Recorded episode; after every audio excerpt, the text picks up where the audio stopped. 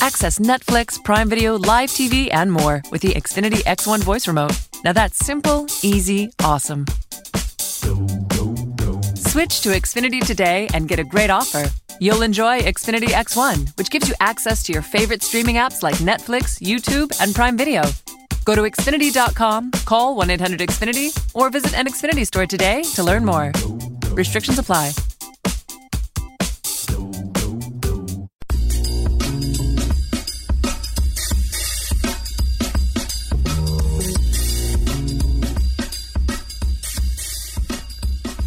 Good morning. There we are. Yeah. What's happening? It's uh, Gut Check Project here, episode number 17. Little tardy to the mic because we've been gone for a week and then we were gone I'm- before that. I miss the music. I do too. I just realized, yeah, because we had Fourth of July, and then uh, we had um, some um, other business appointments that we couldn't make. So we are back, We and are I'm back. excited.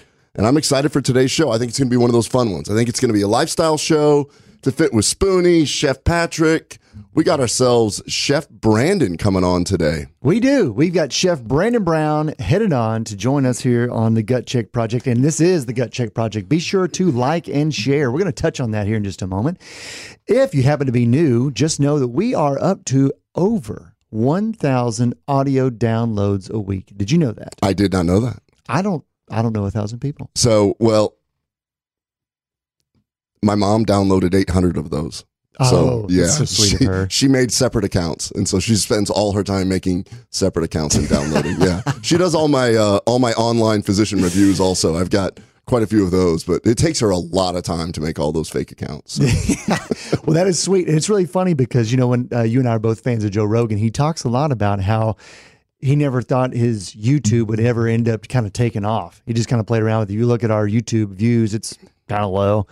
But you look at the audio downloads, we begin to just pick up a little bit more steam there. And I guess that's where we're getting shared. So like and share. And if you do so, you will qualify to earn a free complimentary signature package from Dr. Brown, which includes a month supply of Atrantil and a month supply of KBMD CBD oil. I need to get my oil out there. It's in my bag over there. I'll be honest to giving some away. Yeah, yeah, we need to be giving it away. Um, really kind of exciting with the whole process, how this is growing. We know that this is a, you know, it's a, it's a work in process. We're excited that we're doing this. Um, for everybody that's listening out there, for our thousand downloads, you know what we really need? We need somebody that can cut down these episodes like Joe Rogan does, and that's how he ended up getting uh, so many subscribers and stuff. Is because he does these micro things. So, like, if you want to hear about let's cut up this YouTube video where Brandon talks about, you know, how he lost 100 pounds. And Yeah. this is how he did it. That's what you want to do. We get that you have to take stuff in bites. I think that a two hour show is, um, it's, it's awesome. Like I personally like the long format. I listen to Tim Ferriss. Right. I listen to Joe Rogan. I like to go on long walks when I have the time. Wake up super early and just throw the headphones on, walk to a Starbucks, grab a coffee, take my polyphenols in, come back and do that. And I can listen to a long one, but I can totally understand how people um, really just want to take things in bites and get what they want. And so we need a little help with that because you're still a CRNA. I'm still a gastroenterologist. We still do Atrantil. We have KBMD, CBD oil. We've got our member box. We've got a Little research. stuff. Yeah, a little research. Yeah. just just a little bit of this and that. And we both have families. So, you know, you've got to do you got to do all of those things all together. Speaking of families, man, let's get caught up on everything with that because it's been two weeks. You had a trip. Yeah, How'd that go? man. We went to Colorado. So, and if you are familiar with living in Texas, it's hot. It's hot in uh, in summertime. So we we went to Colorado. We ended up doing some mountain biking up there. The high temperature in Breckenridge got around 77, 78. It was beautiful, and so much snow this last season for Breckenridge that the snow melt coming down is still happening. I think the most recent snow was two and a half or three weeks ago. So we could only go up the mountain about one third of what we wanted to do because there's still That that, much nuts. snow and water. Yeah. And the only reason why that I completely agree with that is because when you and I went to Utah and Yeah. we had that whiteout, it's nuts. and it was, I mean, the powder was nuts. Where we lost you. I, I, I lost Ken about 10 feet from me. I couldn't see him. It totally like that. Like now I realize why there's still snow on these mountains because it was insane. This ski season, everybody talked about it like it was just one of the most powder filled things. Yeah. You couldn't even mountain bike because there's still snow in July. Every one of the aqueducts and the waterways around the town of Breckenridge was raging. Like it's not just trickling because the water's coming down. I mean, it's it's like rapids in the city. What does that do? You know how people do uh, whitewater rafting? Huh? I mean, how does that affect that? It's a good question. I mean, some people say that when it's lower, then you intersect more of the boulders down below, so you get thrust up more. But uh, actually, my sister in law and my brother in law went on a um, whitewater rafting trip while we were mountain biking. Oh, cool. And they saw a boat filled with a bunch of firemen be tossed up in the air and flipped right out. No. Yeah, and they had to go down the river and be caught and fished back out. And I mean, they all did they did fine. But uh, I think, if I understand correctly, you just go up higher and you're just intersecting new rocks. Are you going faster? Probably. I think they were scheduled to have like a five hour trip and they did it in about 48 minutes. Something like that. I know they were back a lot faster than they thought they were going to be. Oh, that is awesome. yeah. Did the boys like it? Did the boys like the mountain biking and all that? Loved it. In fact, I, uh, Mac even admitted he was kind of surprised how much he enjoyed it. So, uh, but I mean, it's it's fun. You, you you're doing a bunch of switchback turns and you're learning how to navigate going downhill. You gain speed rather quickly. Uh, Gage even lost control of his back brake there for a little bit, so that was kind of interesting. He launched himself off his bike, but he's such a good athlete. He's like, hey, you know, survived. Like, so, but it was it was a lot of fun. It I watched a little bit of Red Bull series mountain biking where they just like go down mountain, like actual, like straight up mountains and fly off cliffs and stuff. And I'm like, I'm gonna, I'm gonna, I'm gonna never do that. yeah, we. I'm not going to do that either. There is absolutely no way I'm going to engage in launching myself through the air like that. Zero launching. So this is awesome. I don't think this is the first time that we have not opened with. Well, Gage had a tournament, Mac had a tournament, Yeah. they, That's right. yeah, you guys, you guys actually did something different. We we did do something different. The. Brown family did not. No. yes. Tennis. Yes, tennis. Okay. Yeah, I stayed and worked, and there's been several. There's been two tournaments. Both kids, in fact, both kids right now are playing clay court nationals Yeah, it's amazing. in Florida. Yeah. Super proud of both of them. Um, there is Lucas is doing well. This is six. This is sixteen. So basically seventeen and under. So it's sixteen. Mm-hmm. And Lucas is uh, in the round of 16. He has not lost yet. Him and his doubles partner are also winning, so they're doing well. Carla, unfortunately, um, lost yesterday, so she's out, but we're proud of her with that.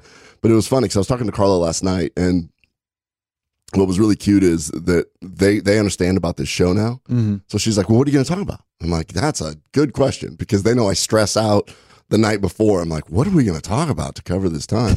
she goes, "Hey, how about like when Lucas was playing whatever tournament he was in the, Right, the right. weekend before, Sure. and I had Carla with me alone. We were in the pool. Uh, yeah, so Loida and Lucas did a week long tournament, flew in Thursday night, and flew out Friday morning. This is the kind of stuff they're doing now, and I'm like, oh my goodness, this is crazy. But um, Carla and I were in the pool, and we started looking around, and I realized that I'm working hard, and family's gone, and the yard is chaotic. So basically, there's just not a whole lot of landscaping going on. No. But it got Carla and I talking, and it looked good. Like so, in other words, weeds are growing, but they've got beautiful like color. They're adding color. They're doing stuff, and so Carla's just like, why do we get rid of those? Yeah, I don't know. It got it totally got me thinking. Where you know when you hire certain companies, they come out and they spray poison, Sure. Poison. So Right. we know that glyphosate is a carcinogen, Mm-hmm. and we know that different companies will spray things to get rid of fast growing plants, aka weeds. Mhm. So um, we're spraying poison to get rid of what she looked and saw beauty. Right. And it got me thinking. I was like, well, wait a minute. What is a weed? Why do we call them weeds? Why do we want to get rid of them? What's the deal? Are we missing the beauty in this? Are we allowing all this? So she brought that up Yeah. to me last night. I'm on the phone saying saying goodnight to her. It's an hour ahead in Florida, and she goes, "Why don't you talk about the about you and I sitting in the pool?" So what we do is, um, she throws. We just throw a football back and forth to each other in the pool because that's the service motion. And so her coach um, bought both kids footballs. Oh, nice. a little heavier, smaller footballs Yeah. so that they can get used to throwing. Right. So we're just sitting there throwing, and I'm like catching balls with my daughter, my 12 year old daughter, and just throwing and just in loving life.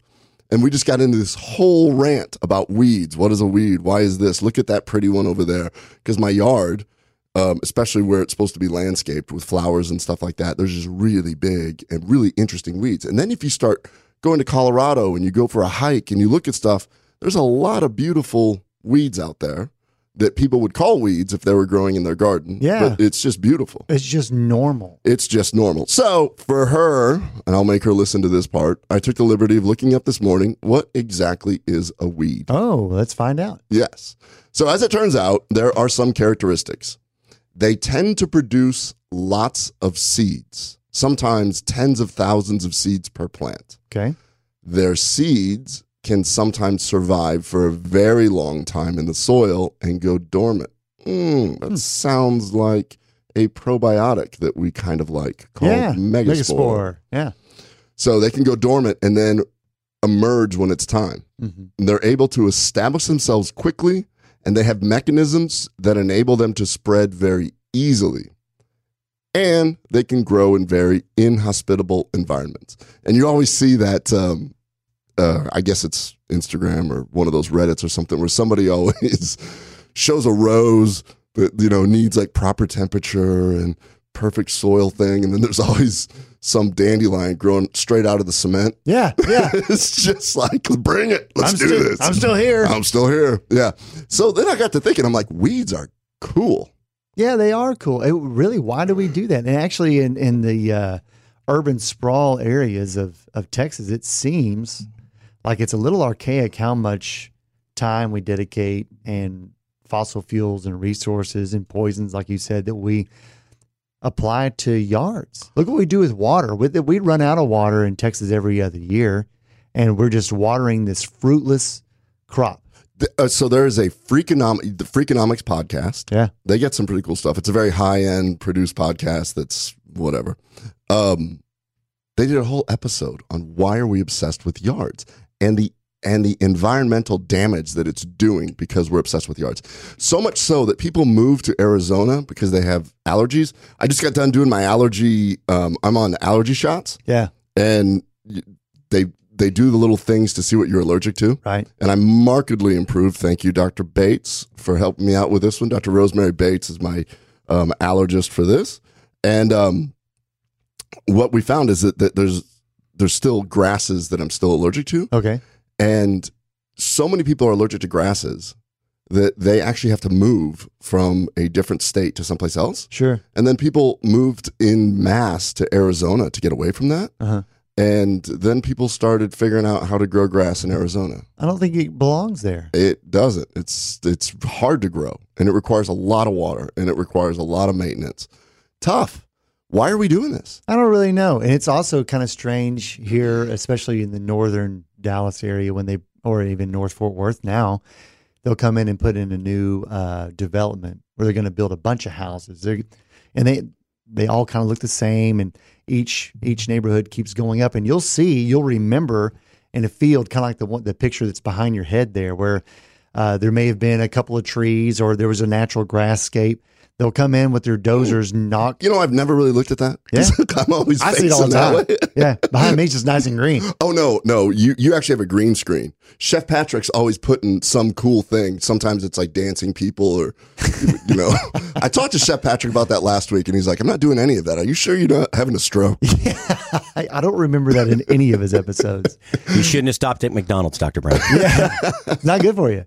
But you'll see the you'll see them come through. And Patrick, you'll notice this. They'll come through and uh, they'll they'll knock down trees only to come in and plant grasses and trees that weren't naturally occurring here. And they require water and they require us to go and get uh, not natural fertilizer and other poisons to kill the weeds that were there in the first place. And I it mean- doesn't make much sense. That's uh, you know that gets into the whole Joe Rogan thing on that Bob Lazar episode that we talked about a few a few episodes back. Yeah. where he said, you know, what doesn't make sense is that we as humans decimate an area, congregate, and pack ourselves into it. Think of Manhattan, for instance. Yeah. The only greenery you have right there is Central Park. Other than that, it's all of us just sprawled everywhere. And he was commenting on it when he was driving in LA. We just, uh, you know, we worked with, uh, I worked with a new CRNA yesterday, um, who was helping out and she had moved from Dallas to LA Mhm. and experienced LA traffic and went, Oh my God, screw this shit. I'm out of here. Right. And then went to San Diego and then went, Oh my God, this is way too expensive. and then came back to Dallas. Yeah, it's uh, it's expensive to go to uh, to a place like that. Well, I mean, there's there's a tons of reasons why it's expensive there, but So there was I just read an article recently where they did satellite pictures of Earth and they showed where we could put more trees. uh And we can plant hundreds of millions of trees which would correct the greenhouse effect that's going on and global warming and all that. Like we could fix it just by putting in trees where there's open fields. But the problem is somebody owns it. Some developer's probably looking at it going, I can put a neighborhood there. that's interesting. A zero lot neighborhood at that. Sure, that that that is a little interesting though. I do think, and if this study I saw several years ago, if I'm recalling it correctly, we actually have more trees available on Earth now than we did hundred years ago. The problem is, is that we, it's uh, we're we're outpacing what the trees can correct by what it is that we're doing that's producing what they think that uh, trees could correct with CO2 emissions, et cetera. So, Uh, and and methane. oh yeah, And methane. and methane. So I mean, we could do we could do several things here. We could so as a as a community, as we do this, we can plant a million trees, hmm or we can all take Atrantil, Yeah. and decrease the methane production. So Atrantil, which is my baby, um, you can go to lovemytummy.com slash spoony s p o o n y to get a huge discount. But the re- one of the reasons why I'm really passionate about this hmm we developed this because one of the ingredients in here, quebracho, was used to decrease methane emissions from cattle. Right. So it was actually studied in cattle for the greenhouse effect. And I don't want anybody listening to this show contributing to the greenhouse effect by emitting methane gas. One bottle of Atrantil is like planting 10 trees. I think that's one of the most profound statements I've ever heard. It's not true, but Not I like sure if saying it's it.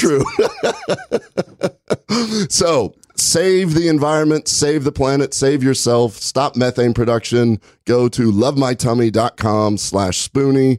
It's like planting 10 trees. If you don't have enough trees on your lot, have some teal. It's just the same thing. yeah, and the next time your spouse passes some gas, just look at them and go, You're you not thinking about the environment? Yeah, it's your fault. Speaking of environment, you sent me a really cool thing that I wanted to get into. Um, very passionate about overall health, and Right. we're still dealing with an opioid crisis. Yep. Tell me about that article that you sent me. So, from the Washington Post, essentially what they were able to do, the DEA tracks where all scheduled drugs are dispensed. And scheduled drugs are, of course, you're not just uh, not just prescription, but things that require a little bit more uh, writing in layman's terms, like uh, any opioids or benzos, et cetera. So, they basically mapped out all of the opioids that have been dispensed throughout all the 50 states. And then I believe it's done by county. County by county, they basically were able to uh, put a ratio. How many pills per uh, citizen in each county are being dispensed on average? And what I mean, it just really stood out that um, uh, they used a bunch of different shading on there to show where the intense areas were. But uh, specifically in, I believe it's West Virginia and the hills of Kentucky. I mean, it's it's blood red if you're using the scale of white, pink, a little bit red, and and dark. It's it's really it's kind of out of control there. But what also didn't look like it was as bad. There's a small town here in Texas, uh, Young County, uh, wh- which is where Graham is. They weren't as dark as that, but they still were 88 pills per person. 88 pills per year per person, 88 pills. Do you know? Oh, I believe it was per. No, no. Uh, I don't want to Regardless, remember. I haven't had one opioid my entire life. Right. I don't think you have either. Um, I went through medical school being taught that opioids were safe. Sure. Now we know it's one of the biggest health crises that we're dealing with, and nobody's really being held accountable for it. right. So that just brings up we have to find a solution for this. The solution could be a lot of different things. That's why I got so passionate about CBD. Do you know that I got one of my patients who's been on opioids for 40 years, completely off her opioids by converting her to CBD, the KBMD CBD? Yeah, well, we've talked about that uh, in in the past, and I don't. It's kind of it's it's kind of crazy because it's easy, and the FDA permits you to talk about uh, pain alleviation with an opioid and its application. And yeah, you can go ahead and you can even throw in there that there's a uh, there's a warning. You need to be careful that you don't become addicted. So you can even talk about all the bad facets that go along with having this opioid. They still say it's okay for it to be prescribed, et cetera. Never mind the fact that uh, uh, that you know propofol, for instance. I think there's fewer than 20 recorded deaths outside of a hospital setting. Tw- less than 20. That's not very many. That includes Michael Jackson. However, you can go to a couple of counties in Florida and you'll find over 100 in a year from simply just fentanyl patches. That doesn't even include all of the other delivery systems of fentanyl. Yeah, and I think um, one of the first shows, Chef Patrick talked about how they they were checking the mollusks. What was that, Chef? That it, So in, in Puget Sound, off Yeah. Puget Sound, yeah. So there there's so many opioids in uh, in the fish and shellfish off of uh, uh, the coast of Seattle that most of it's inedible. And uh, there there are health warnings if you fish out there because the opioids. Um, well, we're dumping them down the toilets, and then it comes out of your body through well, you know uh, fecal and you know other materials that come out of your body. But um, our water treatment centers are not designed to filter that out. It's just uh, biological organisms, right? So it just it goes right out into the bay. there and was a news it's article. recycled, so to speak. Yeah, there was a news article yesterday that I don't know if it's. I didn't look into it. I just I was walking by. I was at the gym and I was walking by, and they were talking about people of do not flush your methamphetamines down the toilet. Please. do not flush because then they showed pictures Oh, of meth alligators, and I'm like, yeah, this has to be an urban myth. There's no way. bloodshot eyes? Yeah, like- but what I think is awesome, we all know that that I mean, it's kind of they can get really amped up and do some crazy things, but we know that meth really destroys your teeth, so they'll just come up and lovingly gum you. it's a meth alligator. All I'm saying is, if I come home and I find that there's a pair of alligators stripping the copper out of my air conditioner, that's so. That's where that I didn't realize that that was the premise for the movie Lake Placid. There we go. well, just um, so I wanted to cover the opioids again and cover this because I heard a great podcast. I encourage everybody to look at this because it's something you and I are very, very, very passionate about. We're not the only ones. Tim Ferriss is very passionate about. He's taken all his biotech funding that he's very notorious for yeah, giving everything, yeah, and he was the moderator for a panel of experts on psilocybin. Correct, We did a whole show on psilocybin. Right? and we've done a, well we're With gonna, Cooper. with yeah with Cooper. And we did one with uh, Dennis McKenna that we have to publish at some point.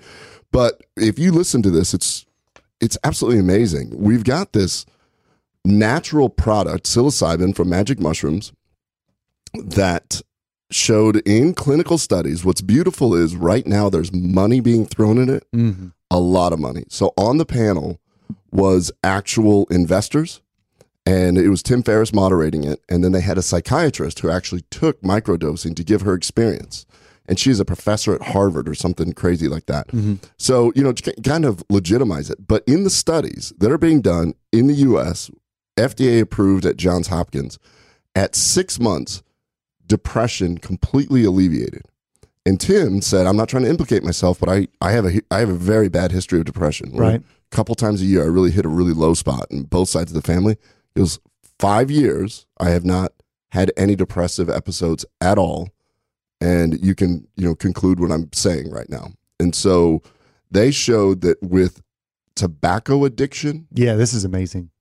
80% of the people were able to get off by six months. And they're showing that like 65% at 2.5 years still off. The closest thing, Chantix, is like 28%, and it's filled with side effects. Tons of side effects. Uh, you and I were talking not that long ago about uh, Carter Albrecht. He was a musician here in the uh, Dallas area. Took Chantix to stop smoking. Had a psychotic episode. Went and knocked on someone's door, not knowing. Had nothing in his system. Knocked on someone's door, not knowing really where he was or what he was doing in the middle of the night. That that particular homeowner was scared as Carter's trying to get in, thinking it's his home. And unfortunately, on Chantix alone, uh, Carter was killed. So they did show that there is almost a zero side effect profile Mhm. with with psilocybin. You're right. You, know, if used properly. So we have these drugs that are out there creating problems that are now massive health crisis. We've got natural products like mushrooms. So we're going to bring Brandon Brown on. We're going to talk some Midwest mushrooms, not the happy kind, but the kind that tastes really good because he's a chef. We're going to tell some really cool stories and stay tuned here. We got about 20 seconds left. Goodness gracious, that was a fast half hour. Well, just be sure and check out lovemytummy.com forward slash spoony for your own tree that you can plant.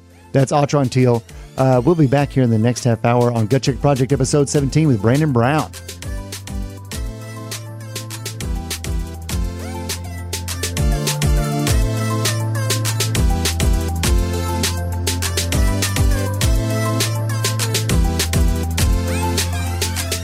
Dr. Ken Brown here, host of Gut Check Project with my co-host Eric Rieger. Eric, we've been seeing Mojo guys over there and over here at Spoonie talk about Atrantil for bloating. I've seen in my practice that Atrantil is a whole lot more than just a bloating product. Yes, it does a whole lot more than just fix bloating because of the polyphenols that you find in Atrantil. You're exactly right. The polyphenols are those molecules that we find in the Mediterranean diet. It makes vegetables and fruits very colorful. What are some of the things that these polyphenols do, Eric? These polyphenols can actually stop inflammation. They can help you have more energy. They can help you with anti aging. And polyphenols are great for athletes. It sounds like it's going to help a whole lot more people than just bloating. Tell me how everybody should be taking Atrantil. If you want to dose Atrantil, it's two capsules three times a day, basically with your meals. But if you aren't bloated and you just want that polyphenol intake every day, two to three capsules a day will work for you. Go to lovemytummy.com slash spoonie. Dr. Ken Brown here, host of Gut Check Project with my co-host Eric Rieger. I've seen in my practice that Atrantil is a whole lot more than just a bloating product. Yes, it does a whole lot more than just fix bloating because of the polyphenols that you find in Atrantil. What are some of the things that these polyphenols do, Eric? These polyphenols can help you have more energy, and polyphenols are great for athletes. It sounds like it's going to help a whole lot more people than just bloating. Go to lovemytummy.com slash spoonie. Are you tired of high cable TV rates? Sign up for Dish today and get a $500 bonus offer while supplies last. Plus, lock in your price for two years guaranteed. Call All American Dish, your Dish authorized retailer now. 800 570 6630. 800 570 6630. That's 800 570 6630. Offers require credit qualification, 24 month commitment, early termination fee, and e auto pay. Restrictions apply. Call for details.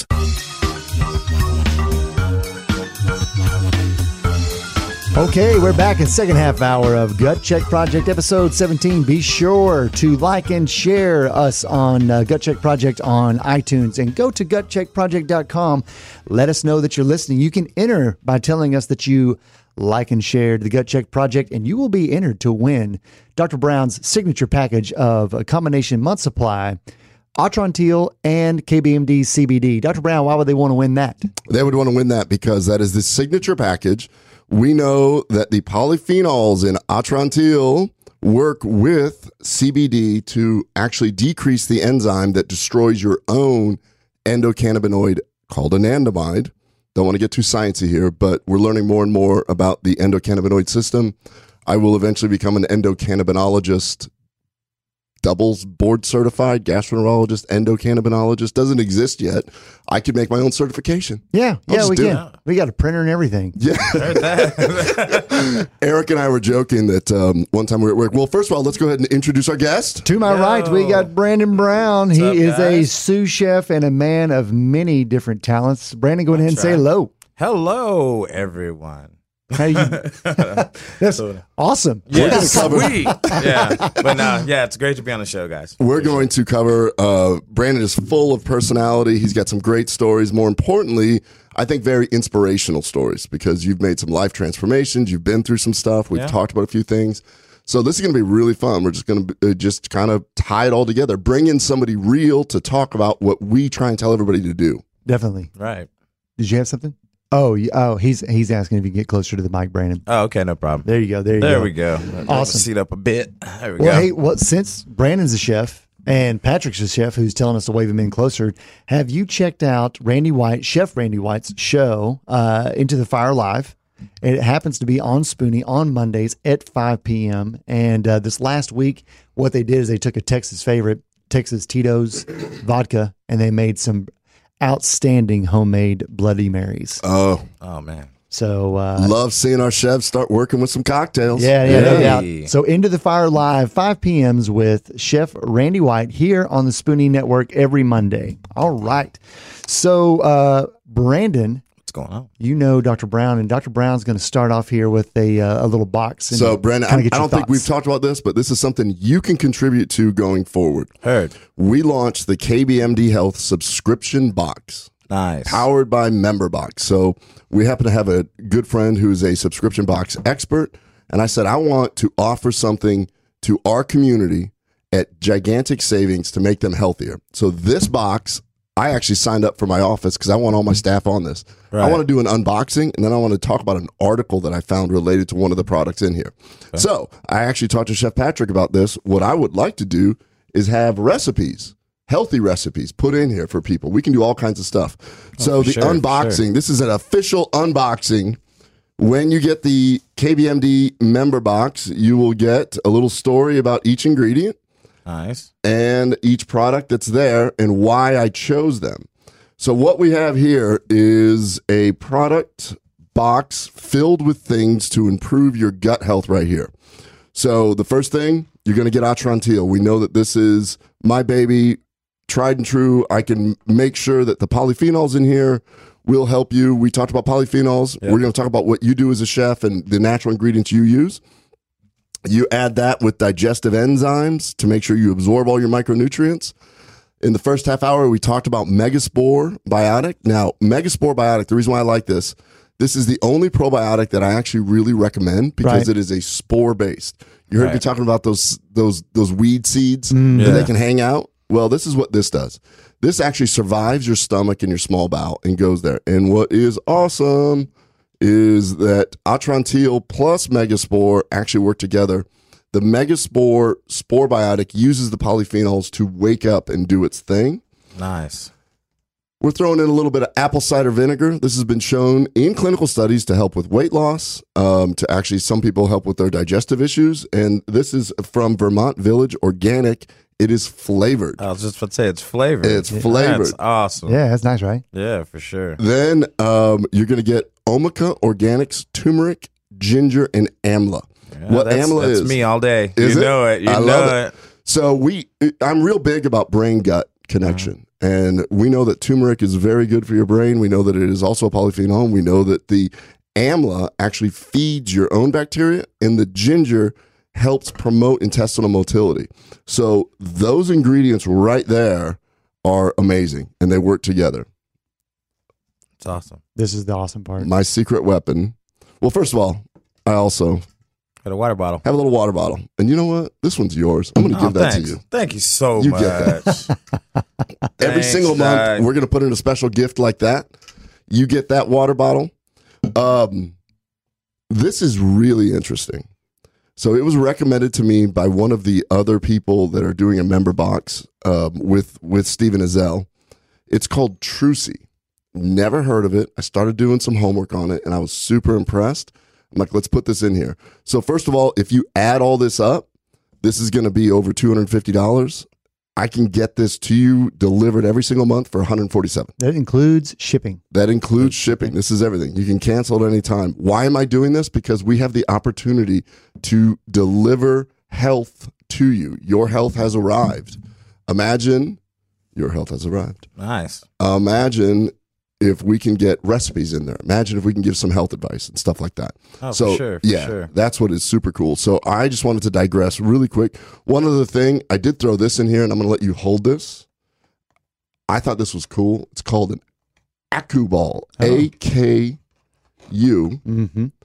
It's an add-on. This isn't. This wouldn't come regularly, but I added it on because, as it turns out, it is an acupressure ball that uses certain frequencies and different things. Just roll that around in your hands while I while I keep talking. Super cool. You put that on your feet. You do that, and it it it's you know it's like Chinese medicine. It does. Yeah. I'm going to do a little more reading on that, but um, I just thought that was one of the coolest things. So you can do add-ons to your box. We have a lot of different products that you can actually do. Wow, that is super cool. That is cool. Yeah. I hadn't seen Yeah, that yet. put it on your feet. Yeah, yeah. That thing is awesome. Isn't that isn't that wild? Yeah, that is. All right. I'm going to blow your mind on this one. So, Trucy, the one of the things that um, some of our community and my patients have been saying is like, well, all it says is that it's magnesium, 80 milligrams. Right. So, magnesium is extremely good for you. Absorbable magnesium helps you sleep, helps with weight loss, and it's real good for that. A lot of us are magnesium deficient. Why? Because of the way we grow our crops now. Right. There's a lot of nutrients that we're missing um, with the way that we mass produce GMO, Yeah. the whole nine yards, everything. So um, somebody introduced me to Trucy, and they said this is nano hydrogen, or basically micronized hydrogen, hmm and it has magnesium as a carrier. Right. So I'm like, nah, you know what? I'm not going to put anything in my box that isn't backed by science. I'm a little bit, uh, I'm not, I'm not gimmicky. Right. So when we started building this box and we had the opportunity to look at this, I was like, wow. So I found some articles. I'm like, oh my gosh, it works really well. And then just so happens that this month a article came out. I just want to go over the article. So Brandon, usually on the show, I'll sit there and I'll cover some sort of science article that just came out. And we have our secret weapon that's always finding it, but um, we're uh, we need to work on that. That's I'm going to leave that up to Stephen to help us figure that out. So. because I, I I got an email that uh, that, that her access may dry up, but basically I have access to all kinds of literature, and um, I get sent everything all uh, relevant to this. So the reason why this is cool, if you go to Trucy.com, it's the only place to get this. Um, it's eighty dollars for that. Wow. So when you add this up, it's over two hundred fifty dollars. But they all work together. It's not just two hundred fifty dollars. It's not like oh you're going to get random stuff sent to you. No, there's a lot of thought there's a behind it. lot of thought No, behind I this. understood that. It's wild though. You know, when, whenever you're putting this whole thing together, Brandon, the, one of the cool things I've seen uh, Brown do with the patients when they come through is just simply ask, how much are you spending each month on supplements already? And many times it's you, you, you kind of freak out at first when someone says, oh, around 325. But then you find out that someone says, ah, 560 or 580 or 620. And then they say, but I don't know if any of this stuff works. And you look yeah, at it and you're not like, even using supplements that Right. are going Yeah, together so- or working together. They're 100%, buying, like you said, the gimmick. That's- because yeah. people, you know, when you're desperate, you'll do anything. Right. And when you realize that you're going to your doctor and you're trying to order a- a drug that's going to cost you $400 for that month, you go to a natural or you go to a functional medicine doctor that says, look, try this, this, this, and this. Best intentions, but then they go to Walgreens and buy it. And they have shown that over 80% of those products do not have what's in the capsule, what's on the label. So Right. I, I- most of my patients are taking a placebo. It's pretty much like the CBD. absolutely. I have so many people come in, they're like, ah, I've tried CBD, it didn't work. I'm like, try this one. And then they come back and they're like, I need eight bottles. There is Yeah. no ingested product that's in uh, the KBMD box that does not have a COA. And that's pretty important to know because you don't have that guarantee when you're shopping on your own. Absolutely, yeah. And so there's a reason why we chose these. So what? Um, and we've had we've got Chef Patrick taking the CBD, and he's tried a bunch of them, and he's you know he's basically one of these people that said, yeah, there's a huge difference when you sit there and try these different things. Right. Same thing when it comes to supplements. What I want this, and I'm a I'm a big supplement person. Um, I live I live the life, which is why I wanted you on the show because you live it to lead it. Did I just steal that from Dr. Pompa? I wouldn't worry. I think I did. Warren, sorry about that. We, we I was on. Um, I, I've given lectures for Dr. Dan Pompa, and I think his I think his trademark phrase is "live it to lead it," and I just Yeah. used it. I don't think you have to be mad at Dan, but I think, uh, or uh, you have to worry about Dan, but I think that uh, Warren may come after you. on I think that. Warren will. Yeah, Warren's his uh, former CEO that now is his business uh, director. He's a funny dude, great guy. Uh, we were in Utah in that snowstorm together. Yeah. Um, all right, so let me get to this article really quick because everybody looks at this and they're like, eh, I don't know about this. This is going to blow your mind. Lucas is in Florida. He's in the round of 16s, Right. clay courts. And he, I talked to him last night, and it's much like Mac, he's a little bit more of a smartass than, than. Mac? No way. And I said, "Hey man, how's how's everything going?" He's like, "Just ramping up my VO2." ah. What does that mean? Well, I'm going to explain that right now. Because I came home and I dropped this bottle of Trucy on him. And I said, take this to Florida with you. And he goes, oh my God, another, because they always think I'm I'm always trying to biohack. I'll, I'll hear a podcast and like ten packages show up. You know? and uh, you know, I mean, I don't know. Um, I will try everything. So I will not. I will not put my patients through anything I have not tried, and I mean literally everything. So a recent article came out of the Canadian Journal of Physiology, and by recent, I mean like two days ago. Oh, okay. Okay. Drinking hydrogen water enhances endurance and relieves psychometric fatigue, a randomized, double blind, placebo controlled trial. Hmm. Yes. So the owners of Trucy should probably call me because I can tell you how to sell this shit like crazy. Yeah. Because this article came out of Japan, Right. uh, published out of a Canadian journal. Um, just to cover a few things. So, acute exercise increases reactive oxygen species in skeletal muscle, which leads to micro damage and tissue damage. So, and you increase the lactic acid. That's how come you get tired. Tired, That's yeah. how come you have muscle fatigue. Molecular hydrogen acts as an antioxidant by inducing antioxidant enzymes and also an epigenetic effect where it turns on genes to metabolize the lactic acid. Fascinating. So these Japanese scientists looked at how hydrogen infused water works on both fatigue and endurance. Really? Looked at two different groups of people. Super important two different groups of people. They um, realized that the term hormesis, hormesis is the term that you put your body through some stress and then allow it to recover. Right. So hormesis is really important. And when you do exercise, we got brought this up a couple times when we did an episode on the polyphenols and its effect on endurance and everything. Right. I think somebody um, wrote in and said, "Well, don't you need the benefit of the reactive oxygen species?" Yes, but that's what's beautiful about Mother Nature and polyphenols and things like this is you allow some of it so that your body reacts, and then you allow it to recover. So it's like stress. Yeah. You don't want stress all, All the, the time, time. but you need a little bit of stress here and there so that your body adapts. Sure. So when they were looking at this, they realized that in 2007, it was discovered 2007, and I'd never heard of this Right. it was discovered that micronized hydrogen rapidly diffuses into tissue cells and works as a cellular antioxidant. Since then, over a thousand articles have been published on its biological and medi- medical benefits, not only as a direct antioxidant, but also on gene expression. Wow. Yeah, there was even a study showing improved cognitive benefits. Wow. So keep this in mind. This is something, this is the kind of stuff I want to put in this box. I want to find things to hack your life Sure. based on science, and we're going to do this. So I got my little man is in the round of 16 playing much bigger kids, and I don't know if it's working, but he at least understands the science of it. So he can sit there. So now let's go ahead and look at the data. They looked at how drinking hydrogen water can affect the VO2 max. Now, VO2 max is your maximum oxygen capacity or maximum aerobic capacity. And they base that with athletes. And so that VO2 max is a very important term. They also looked at two subjective scales mm-hmm. called the Borg and the VAS scale, where people described their overall perception of fatigue, pain, their ability to continue to exercise. So it's that trainer going, come on, one more rep. Yeah. And their ability to do the one more rep is what they were kind of basing this on. Okay. Okay. So in experiment one, they took 99 volunteers who did not work out on a regular basis, put them through, which is amazing because in I, I think doing studies in Japan would be easier. The very disciplined nature of the culture would be like, you are going to do this. Let's see what happens.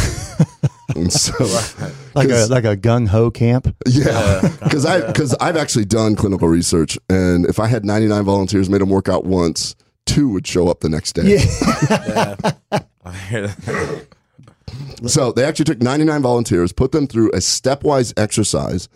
They gave them placebo or micronized hydrogen water.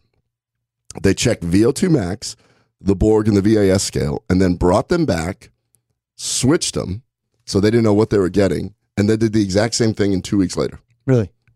So the results of this, it appears that the hydrogen water reached a maximum concentration within 10 to 20 minutes. They did it through breath testing Okay. pretty wild. Um, and it remained elevated for over 40 minutes Compared to the placebo, the hydrogen water resulted in a significant improvement in the perceived exertion scores on the VAS and Borg scale. And it had the greatest improvement in those who exercised a little bit harder. But the VO2 in this untrained, mild to moderate group mm-hmm. didn't change that much. Mm-hmm. So they realized that they went, oh, when we give this, it kicks in pretty quick, and their perceived notion of what they were feeling improved significantly, but we didn't see the physiologic shift. So these same scientists said, let's go find some real athletes.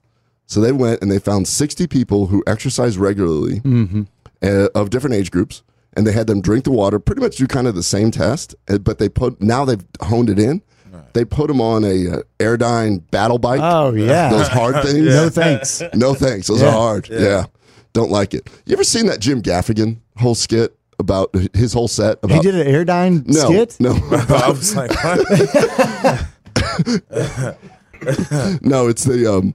He was just talking about like um. I was just thinking like who designed that one and who did this and he does a whole set on. Hey, you know what people really like? They like walking upstairs and going nowhere. Let's build a machine to do that. Stairmaster. Stairmaster. It's like who did that? Why would somebody do that? But You sound just like him. That's pretty good. That's not bad.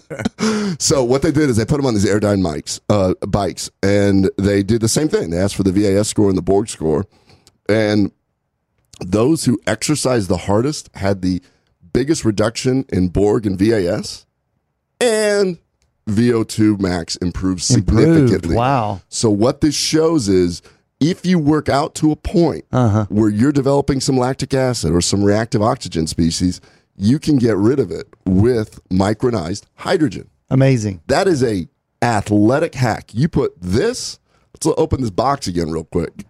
You put this plus the polyphenols, improve your microbiome, you affect your brain with the turmeric, you make sure you absorb your everything that you're eating to fuel your body. You got yourself a little biohack box here It's going to improve athletic performance and it's going to improve your brain and we're going to get into um, the brain health and overall health with everything. So this study basically showed that drinking hydrogen water alleviated the psychometric fatigue. So that remember when you asked me yesterday, you're like, you ever go to the gym and you just don't feel like working out? Yeah, but then you get after it. You get after it because it's almost like you're mad at yourself because you Yeah. don't want to work out. Yeah. This alleviated that whole aspect of I can't do it, and we're going to go ahead and get after it. What I love about this article is that the untrained athlete had a great psychometric improvement. They could exercise longer. So a newbie in the gym could benefit from this. And more importantly, like my man down in Florida right now playing Yeah. Lucas, he's going to benefit because he's a highly trained athlete playing in an elite tournament. And now we know how to start hacking this. We know that if you take polyphenols, a thousand milligrams three hours before an event, this will actually improve Athletic performance. athletic performance by increasing nitric oxide Right. to the muscles. And now we know that we can alleviate the lactic acid and the reactive oxygen species. It's uh, the little engine that could, Bob. Right. Yeah, that's pretty, And pretty I- much what that and I never would have discovered this had I not gotten into the whole process of what am I going to put in this box? Right. And this is going to go on month after month. And people are going to contact us. We're going to be meeting scientists. I'm like, I like what you're doing. Give me some research. Let's get you in this box. Let's put you in contact with member box to start Right. doing this. And then people can start building their own box. We're going to eventually have it an athlete's box, a sleep box, a gut box. Right now it's gut because that's my thing. Yeah. But so If you want to check it out, kbmdbox.com. That's kbmdbox.com. You'll even see a video on there where uh, Dr. Brown unpacks everything again. He added a new video. yeah, I spent a little more time talking about each single ingredient, explaining as to why it's why it's going to be so beneficial. If I could get every one of my patients on this, well, I'd go broke. Yeah, I was about to Yeah. say, you, you, they wouldn't need you anymore. They Yeah. wouldn't need me. No, there's no doubt though. But we've got people who've already who've already signed up in the first month, and they're they're not only saving money, they're actually taking things that are benefiting them, which is it. Honestly, it's it's awesome. That's the whole purpose behind all of it. It's the whole purpose of why why I'm in this field, why you're in this field. We're all healthcare workers. Now, Brandon, Yeah. you're in a pretty cool position. Why don't you tell us about yourself? Well, um, I've been through quite a few different facets of life. I um, I was a healthcare professional at one point. I I did uh, caregiving and um, home health um, with uh, ALS patients. Um, I'm a chef right now. I work for uh, Flower Child, which is an amazing paleo vegan restaurant. Um, they're uh, located um, in the uh, central Dallas area. Nice. Um, you know, I just I, I I sit back, just trying to. I've been on a journey myself. You know, trying to, you know, get myself healthy. But um, actually, meeting meeting Brown was was really awesome because uh, you know he's he's the digestive doctor. You know, and and I'm and- just a simple country butt doctor yeah, from Nebraska. yeah, that's what he said. I'm a butt doctor, but it's so cool because um, like people don't really realize that your digestive health is the key to pretty much everything that you need to understand as far as like like shredding. You know what I'm saying? And then just getting to where you need to be. It's like you don't have to starve yourself to feel good. You don't have to, you know, run through all these different like facets and listen to all this different stuff. If like, well, I mean, you know, like he's showing you that what he's trying to, you know, promote to you is not a gimmick. You know what I'm saying? Like it's like these things are very important to have in your body, and so that's why I really moved to the health food side of things. You know, the the vegan paleo side of things. I'm not a vegan. I'm not a paleo diet person, but I would consider myself vegan paleo. You see what I'm saying? Right, right. And, but it's just because, like, you know, I suffered from high blood pressure for a long time in my life, but changing my diet one help my whole digestive system. You know what I'm saying? Like being regular is an amazing thing. You don't want to be sitting around bloated. You know what I'm saying? Like you said, you know, let's save the trees. You know, they're not going to try to be like parent every single time. you know what I'm saying? But, okay, you're you're officially our first guest that, that made a fart sound. Yeah, I like that. but I'm just saying in general. Um, but yeah, it's it's just kind of like that. Um, I'm I'm I'm all about it. Well, we we when we first met, we really got on the conversation of you know just just healthiness. Like, what is it to be healthy? And it's it's really just knowing what you're eating for the most part. point and that's what I really love about working at Flower Child. Like when people come in, they're like, "Is that gluten free?" And I'm like, "Do you know what gluten is?" you know, and then but it's at the same time like we were when I just was saying earlier, I'm like, avocado's not a protein. You know what I'm saying? It's like giving people the knowledge and letting them understand that, that some of the things you're putting in your body might not be what you think you're putting in your body. So I want to get into it, and we've got a there's there's a lot of facets of your story that I know that we're going to get into the next uh, two half hours, but we've got about four minutes left in this one. Whenever you decided to get into food, you had uh, before the show you had told me a little bit about your transition, Right. and when you've looked at the way that you deliver food to people, you just hit on something. You're not only delivering food for them to order, you want to give them a little bit of an education Right. behind what it is that they're eating, why you want them to choose certain either meals or plans or foods to go along with them. What was it that finally kicked in for you that made you decide, you know what, this is something that I can help people with, not just make them satisfied for one single meal? Well, I mean, food makes people happy. You know, I don't think there's a person in the world that's like, I'm, I don't want to eat, and I'm not gonna smile about it. But educating them on what they're eating just kind of clicked to me because I, you know, I was working at fast fast food places, uh-huh. and I've I've been, you know, all across the spectrum, and I have served people some stuff that I wouldn't eat. You know, I would eat myself, and that's kind of what clicked in my head. Is like, if I'm not gonna eat this, I'm at least gonna tell you why I'm not gonna eat it. Right. You know, I mean, I'm not like you know, and that's you know, hence not being with that company anymore. You know, or not being with a certain company anymore. It's because like if I can't promote your brand and I'm representing it, then I don't need to be here. So I love that right there. And let's just let's focus on that for a second. Sure. Because because when we met, you were just all about, hey man, it's just we're, we all live together. I'm just about showing some love. Let's all just treat each other well. How many people have a job where they're doing something that they do not not only not believe in, but probably know that it's not doing right uh, by oh. people and and the environment? Most people, most people are literally doing stuff that they don't want to do. I mean, yeah, there's a difference between going to work because you love it and going to work because there's a paycheck. And and that's the thing. I I was I found my home. Like you know, I love being a chef at Flower Child because I go to work because I love it. I go to work because I love seeing those those like those you know whoever's walking in those little old ladies that are this is such a blessing or you know the the the workout guy that's like man I could eat you know four pieces of steak, but still, you know, get a Mother Earth bowl and be straight for the day. And fi- I'm finna go work out. You know what I'm saying? And now I could be like, you know what I'm saying? You know, I, I got a health kick for you, man. I got a box for you, bro. Now I can tell you, be like, hey, you know what I'm saying? You can come get this, and I got something else I can tell you too. You know what I'm saying? It's it's like that. You gotta you gotta just communicate with people because they're gonna ask, and they want to know why it's healthy. Well, so we've we've talked about this that I think in in medical school, some of the worst informed people about nutrition are doctors. Yeah. And I see this with uh, cardiologists. I see this with other specialists. Gastroenterology, you think we would be the most informed. I've learned more about nutrition from endurance athletes, from bodybuilders, Oh, yeah. from the uh, nutritionists that I've become friends with, and chefs. I mean, we've sat here, we had Chef Patrick on the show, and we just kicked it about Right. food and the knowledge and how it gets broken down. Who's that guy, uh, Chef Patrick from Microsoft, that did the big chemistry book and looked at the science of of how to cook? Like, just looked at the chemistry of it. Super fascinating. Was that Alan? I don't know. I don't know. I don't know. But anyways, we'll go ahead and talk about that. But I want to get into what I really want to get into is I want everyone to know your journey. I want them to know wh- how you developed some home health Yeah. interest, how you ended up going from chef to sous chef at Flower Child, and you're going to continue your journey and where you want to go with it. I think it's really cool, and I think it's going to be very inspiring for everybody. Yeah, or that this this version of Brandon that you, if you're uh, if you're watching, you see is hundred pounds less than the uh, than Oh, the yeah. old version of Brandon. Yeah, I was a, I was a way bigger guy. You know, I, I've lost a person already, so I'm trying to trying to just keep keep it keep it going. You know. So. Well, that I mean that's awesome. So we've got a, a huge inspirational story here for the next hour. Uh, join us on the back end of Gut Check Project episode 17. Be back with Brandon Brown here in just a moment. Right on.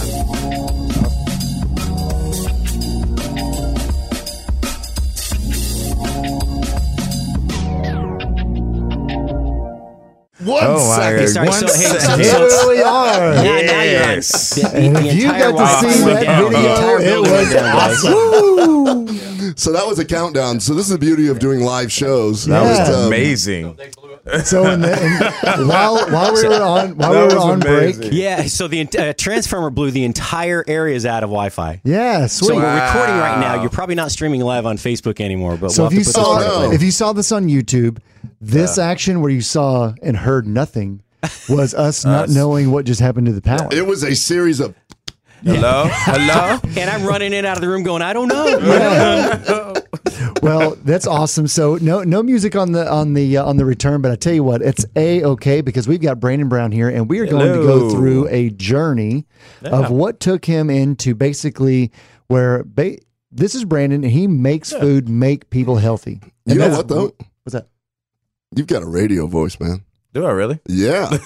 Don't you think? I don't know. That's what everybody always says. They're always like, "You sound like you should be on the radio, like for real or something." I'm like, I guess. As long as they're saying you sound like you should be on the Yeah. radio and not that you look, Look like, like you should be on the Yeah, I radio. know. I'm all good on that. Yeah, I'm no, all I've been on that. I've been told that a lot. I have a face for radio. yeah, so you have a face uh, for it. Hey, it happens. Well, so hey, Brandon, let's let's start back. You're, we we know that right now you are at uh, Flower, Flower Child, Child. and you are sous chef there. But there was a whole life before that. Like I mentioned at the bottom of the last half hour, is there was uh, there was hundred pounds more Brandon uh, previously. Yeah. So let's go back. You were uh, your dad was in the Marines, and Yeah. you uh, grew Yeah, up in where were you born? Okinawa. Okay, so we grew. I was born in Fort Collins, Colorado, and um, we moved. We, I mean, we moved psh, probably like every two years, every year or something. So I've been California, Oklahoma, uh, wherever. Man, I've been Florida, Okinawa, uh, How long were you in Alaska. Okinawa? Um, I don't really know. I was a kid, like years, probably like like. Well, I like- shouldn't even like say it. It's year, probably two, like two years. years. If you're Yeah. if, yeah, if you're a military child, it's Yeah. basically two years everywhere. Yeah, everywhere. Right. Yeah, Yeah. basically. And that was when that was when dad was in like active duty, you know what I'm saying? And then like uh it wasn't until I was uh probably like 16 or 17 before he just you know rode the desk like before he decided to retire. But he was uh he was in Nam and all that. He went through that. But um that's where they figured he kind of uh my dad contracted ALS. And so that's kind of what started me on my at before that. I mean, I was always a chubby kid, you know, but that was kind of I was a latchkey kid, so it was kind of learning to cook. That's where I learned how to cook. Oh, really? Wow. Yeah, okay. was my Oh, dad. is- My dad was always the cook, and mom. If you ever hear this show, don't kill me. But my mom, uh, my mom wasn't a very good cook. She's oh, she can cook, but she's she wasn't the one that cooked. My dad always cooked. So um, he's taught me little things growing up. You know, to when you come home from school, you know. I started off with the my- not the healthiest stuff in the world, you know, like ramen noodles or microwave stuff, but that's kind of where the weight started coming from. and so I was a chubby kid growing up through uh through school. Um, but um when I got a little older, um uh went was going to college, um my dad uh he said he started getting a weird feeling in his hand and um he didn't know what it was, you know? And so uh, he went to the doctor. Um, they kind of put him on. They put him on a diet, you know, trying to see what's going on. Did some blood tests, stuff like this. Could not. Was he going to the military hospital or was this Uh, no, this was civilian. This was before the VA. The VA didn't kick in anything for ALS until like I think about six years ago. Oh my Whoa. goodness. So, so that well, I'll, I'll get to that part. That's that was the struggle. So he progressively started to lose the the muscular structure in his hand. He was like, Mm. man, like we used to ride motorcycles, and uh, you know, after he'd ride his bike, he'd be like, man, my hand is just it didn't. He said it wasn't a pain, but it just felt weird. You know, it just didn't feel right. Mhm. And then all of a sudden, over a span of like two months, his whole right arm was just skin and bones. Oh Oh. Just his right arm though, up to the elbow. wow. It wasn't like it hit him like a you know, brick wall, and then it, it started going to his right leg, And then it was only his whole right side though.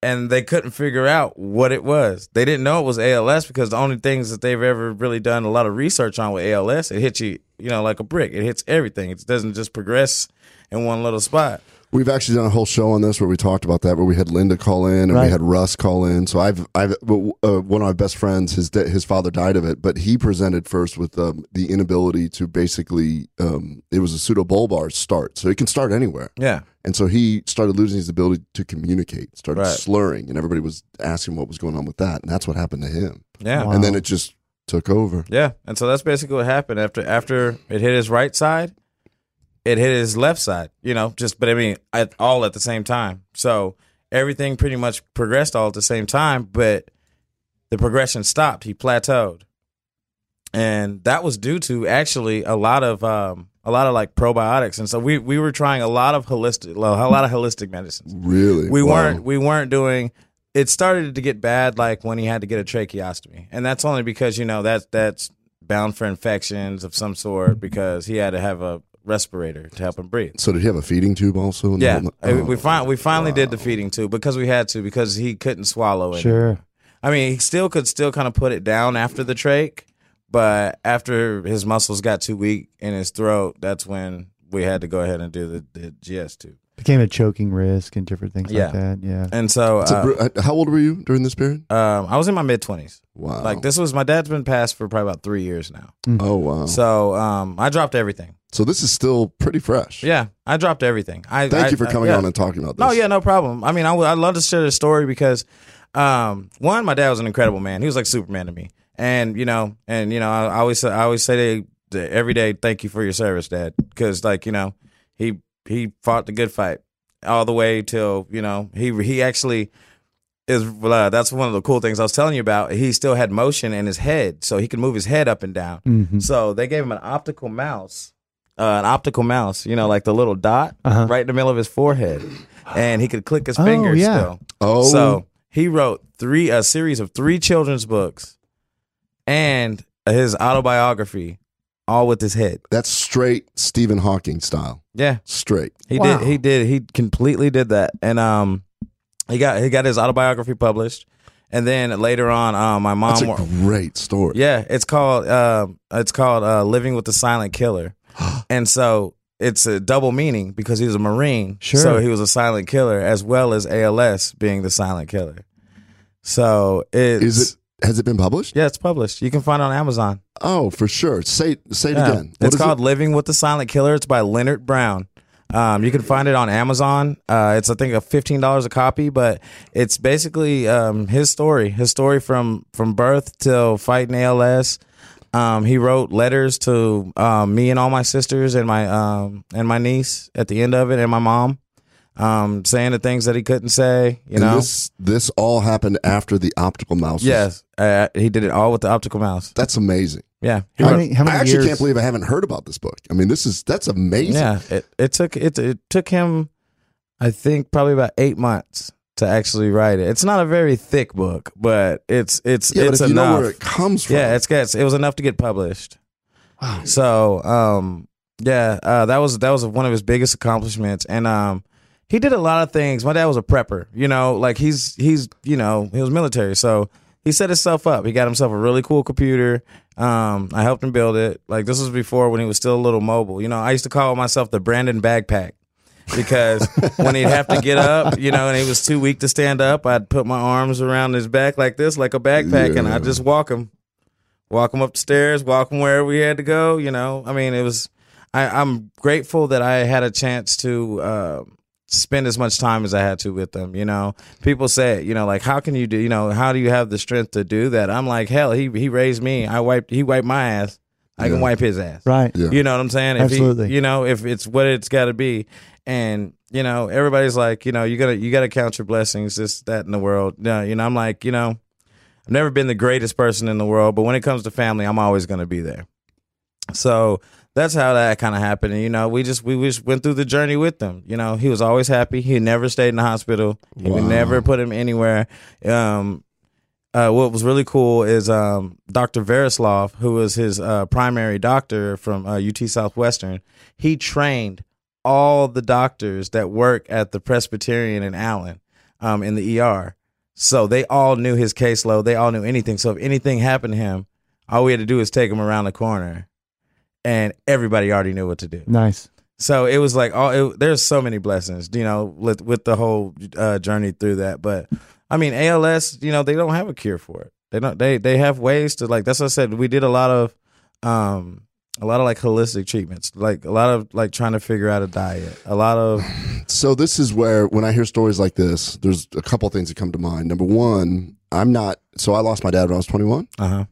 and I took care of my dad. Also, Uh, he didn't die of ALS. He um, complications of diabetes and things like that. Right. But when now that I have a son, uh, what is so cool to me is that he raised you in a way that you automatically did that. There was no.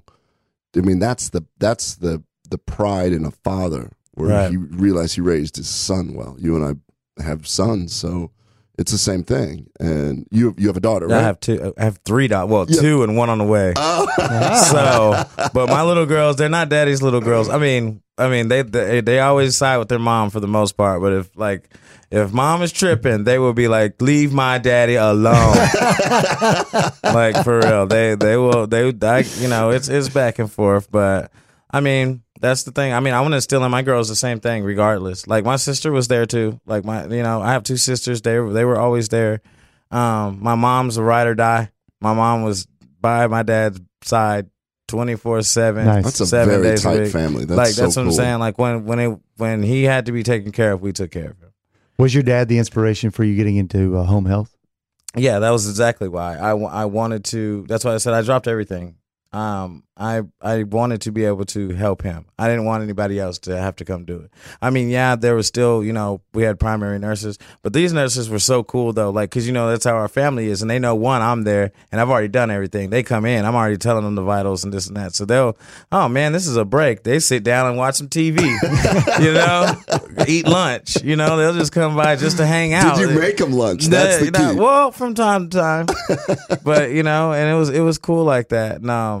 Uh, our we have some. My mom uh, eventually got cleaning ladies too, and like the cleaning ladies would come and do the same thing, where they just come and be like, "Man, the house is already so clean." We're like, "Oh, you just dust and stuff or whatever, just hang out," you know. So, but and it's also, I mean, when somebody's in a chronic illness situation like that, any any companionship Yeah. changes the environment. It helps. So just Yeah. having people come in and just say hi helps. oh yeah, oh they love everybody loves my dad.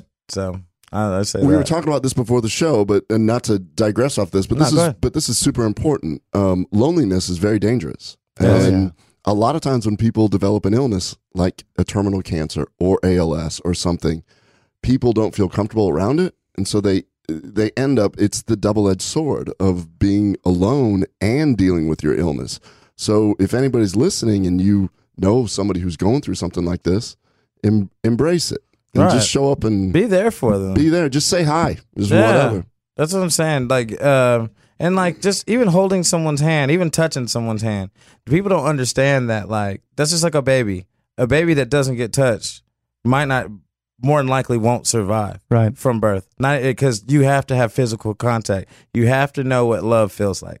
You know, and that's what I tell people all the time. Like, I'm a hugger. You know, I'm a I'm a handshaker. I'm a hugger. At work all the time. If somebody looks like this, I said I give away free hugs all day. You ain't got to pay for it.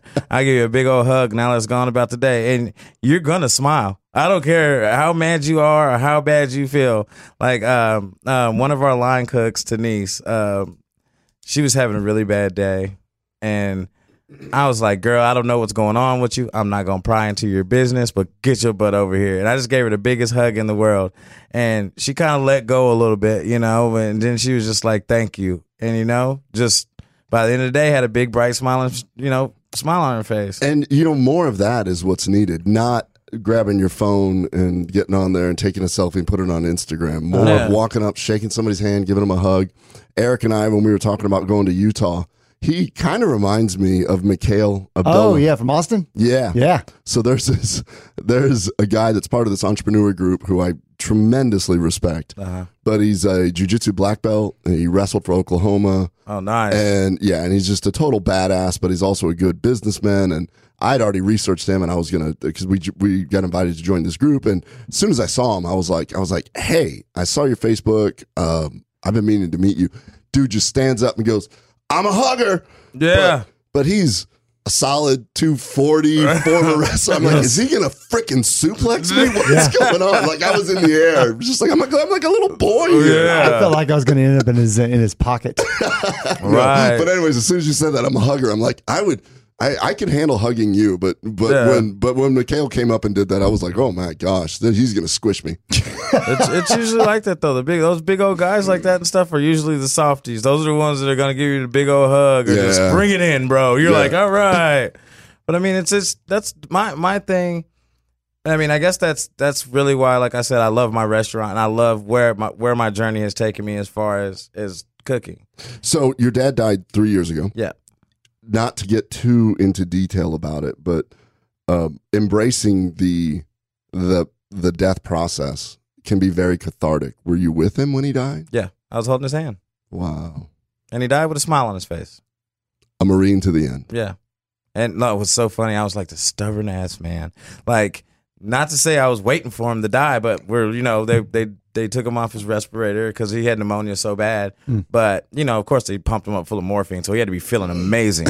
but they were like, it's gonna take about three or four minutes for him to pass. So I legit think he was like messing with us because like he like we're all like sad and crying and I'm holding his hand and my mom's over there and she's just breaking down and like he just slowly closes his eyes and just kind of leaned to the side and we're like, oh, he's gone.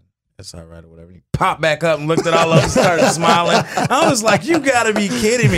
Even before you die, you gotta be joking. Like, and I mean, I know it's like hard to say that, but it's funny. It really happened. And I was just like, oh my God, dad, you know?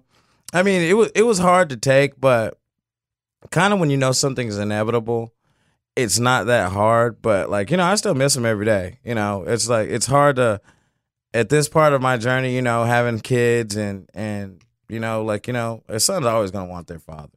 You know, um, but now it's like it's kind of forced me to be the man now because I have nothing but women around me. I've got two sisters, my mom, my niece, three daughters, and Wow. then uh, my my wife. She's got two brothers, but they've all got daughters. Oh, my- So it's just nothing but women. So it's like I've got to be the man now, you know. Sometimes I wish I could, you know, tap up there and be like, "Dad, can you kind of give me some advice or something?" But yeah. you see what I'm saying? It's like it's like that though. But I mean, I'm just glad he had a great life, and I got to learn a lot about a, a, a critical disease. You know that hopefully, you know, if somebody, you know, listening to the show, my name's Brandon Brown. Um, you can find me on Facebook at Brandon Brown. If you ever want to just like add me or whatever like that, um, I'm always down to help people cope with anything because I know how how to cope with stuff. Like I've I've coped with it. Or you know, if you ever just want some knowledge about the disease, I know like a whole lot about it. it's amyotrophic lateral sclerosis. and Lou I- Gehrig's disease. Yes. Same thing that took out Lou Gehrig, Lou Gehrig. and Stephen Hawking. Yeah. Right. Yeah, it is. So. It is brutal, and it's actually on the rise. yeah, Um, didn't want to deal on that. Like, I, I, I didn't want to put you on the spot, but I've lost my dad. Eric lost his dad a couple years ago, right. and he went through this. And the one thing that all three of us have in common is that we had great relationships with our with with our dads. No Right. doubt. That uh, that allows you to get on a show and talk about it. Right. One of the reasons why we're here is because Eric's dad actually did radio, Oh, awesome. and so. that's really cool. Yeah, so Eric is familiar with the mics and stuff and uses the terminology and, and Yeah. that kind of thing. Microphone and headphones are two of his favorite words. Yeah. the first day we got in here and I was like, what is this? You call this a microphone? Microphone? what is this? You're crazy sorcerer science. You have those ear things. So uh, after after you lost your dad, were you already in the transition of moving into uh, the serving of food, cooking, and how, how did that blend in together? Did you end up doing home health after your dad died? no. Okay. And that was because it, it, you know, I just, you know, it got Yeah. to that point to where it's like, you know, later on in life, that's what I was saying. Later on in life, like when I'm close to retirement, I really think I'm going to go back into like a home health field or just be a caregiver, somebody to sit with somebody and talk to. Sure. to. Let me tell you what, later in life, what we're going to work on, because we're always looking at research, things like CBD have been shown to improve ALS. Certain peptides like BPC 157 in mice has been shown. That we're gonna we're gonna make sure that by the time that you choose to do that, you're part of the cure and not just not just you know being a helping out in the end. Right. We want to we want to stop this process. However Right. we do it, and if we do it through diet, which we're going to get into here shortly, if we do it through biohacking, peptides, subscription box where you make sure that you're on the right supplements, all kinds of stuff. But this is this is part of my journey. That's what I want to do. Oh, no, Is- I, I, I'm with it. I'm with it all day long. You know, yeah. So after your dad died, how'd you get into just like Eric asked? Um, I was actually, um, I just started back at the bar. I was uh, working at a bar. My best friend, uh, we were living together, and he's the uh, kitchen manager of a small bar in Allen.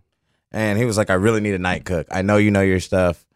Come in here, dude. Just I'll put you on. Just go." So I was like, "Sure." So the, my first night, he's like, "Come in."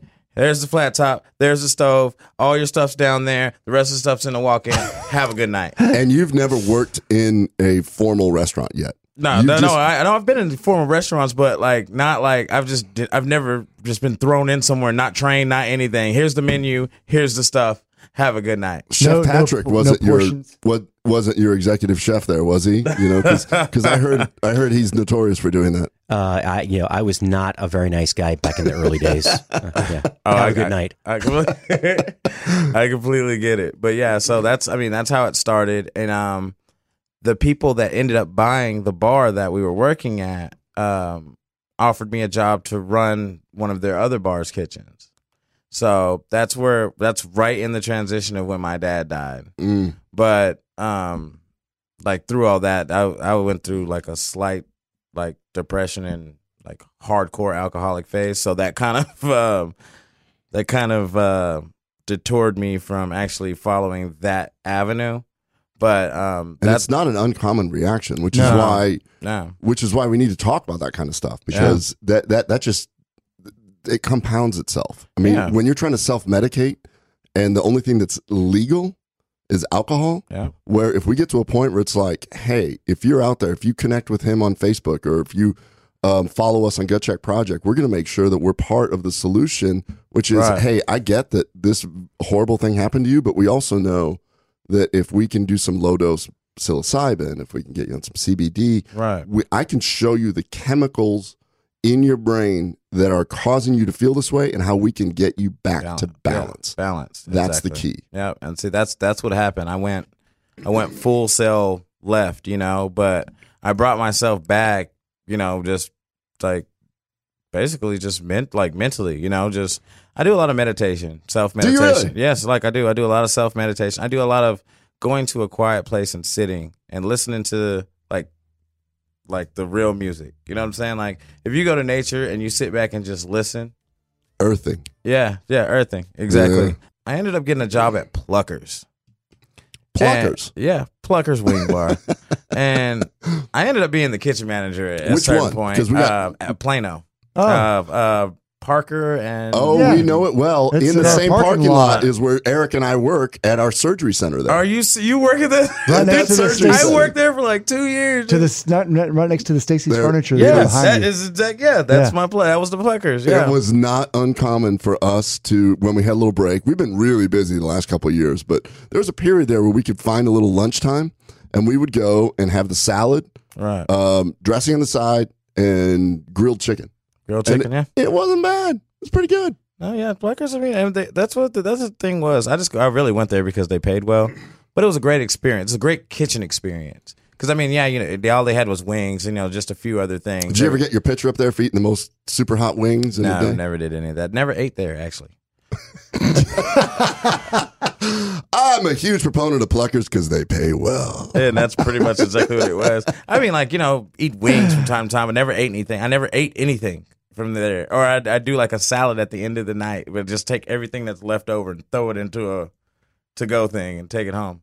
You know what I'm saying? But I never like ate any of the actual food that was like prepared. Prepared. It'd just be like a couple dry wings, and I'd get home and throw some like seasoning salt or something on. All right, so we're at a bar, but then we go to Pluckers. Yeah. Then where do you go? And then um, that's when I went to Boston.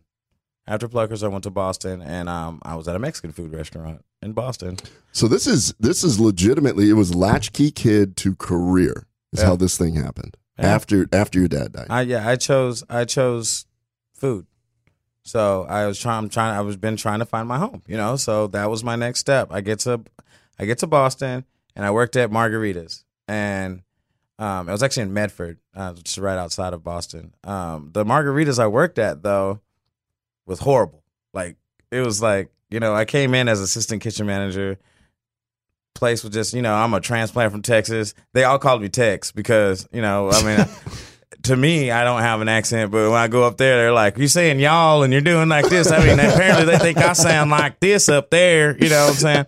And I'm like, okay, whatever. So they all used to call me Texas or Hey Tex, and um, so I whipped it. I whipped it into shape for for what I could do because there those guys were up there just hating their jobs. They were just hating everything, and I was like, tried to make things more fun, more more suitable to work in because it was a t- horribly dirty kitchen. Like it Oh, was wow. just it was just not up to par. Is this when you started to gain weight? Yeah, that's when like I, that was it was just stress. Like I started really gaining weight like after my dad died, and I think that was just more of like stress eating and you know what I'm saying, trying to find my way, not barely being happy. I was Well, we've talked know, about that with Chef Patrick, who's had a whole career of this. I mean, the the life of a chef.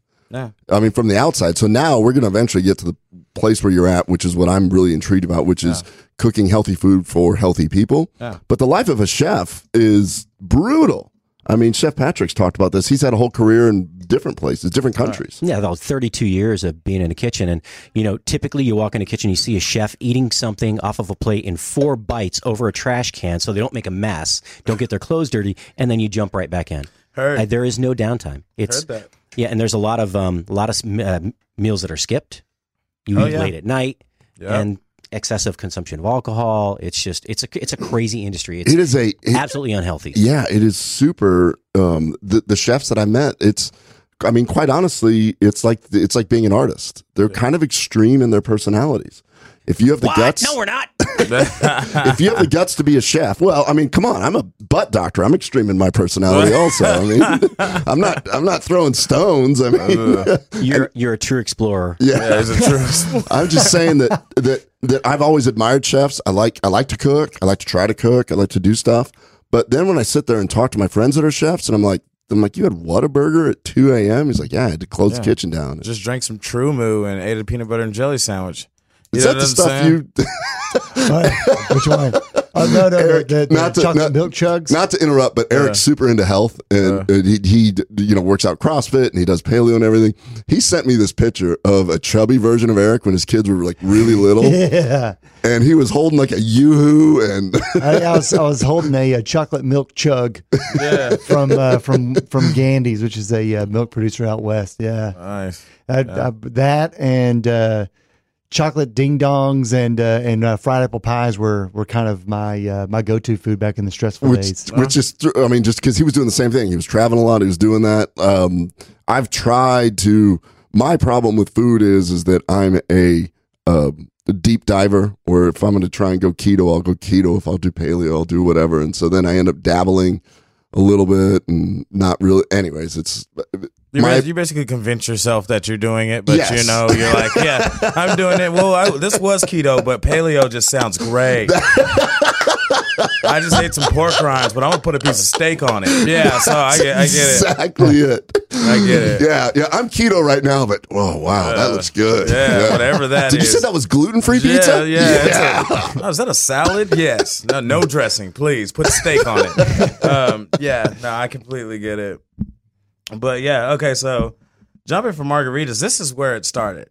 Um, I actually started losing weight uh, once I left margaritas because our, our store was closing. They were like, it just can't be brought back, and they were like, everybody can move to the one that's over in Revere, which is like so far from where Whoa. I lived, and I was like, there's no way. So I started looking, um, started going through uh, like Craigslist and stuff like that, and there was this place called Macro Mediterranean Okay, In and- Boston. Yeah, in Boston. Sounds um, good. They, are based out. They're based out of Spain, and um, it's all vegan. Had no idea.